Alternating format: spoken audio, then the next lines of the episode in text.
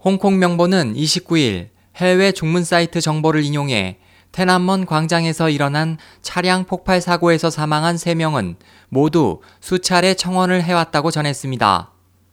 보도에 따르면 사건 당시 차에는 휘발유가 쌓여 있었고 사망한 3명 가운데 2명은 위구르족 출신으로 각각 43세, 25세의 남성입니다.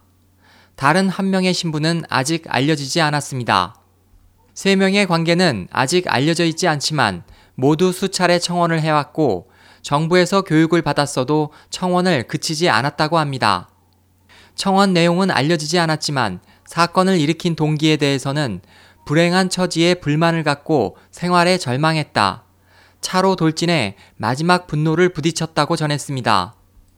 또 사전에 차를 몰고 수차례 테난먼 광장을 예습하는 등 주도 면밀하게 준비했으며 현재 경찰 당국은 신장 위구르족 사람들과 청원자들을 중심으로 조사를 벌이고 있습니다.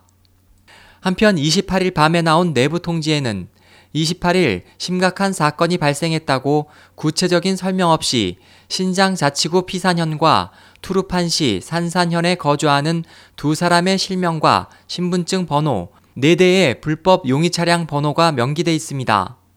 차량 번호는 모두 신장 지역 번호입니다. 이 내부 통지는 현재 인터넷에 유출됐습니다. SOH 희망지성 국제방송 홍승일이었습니다.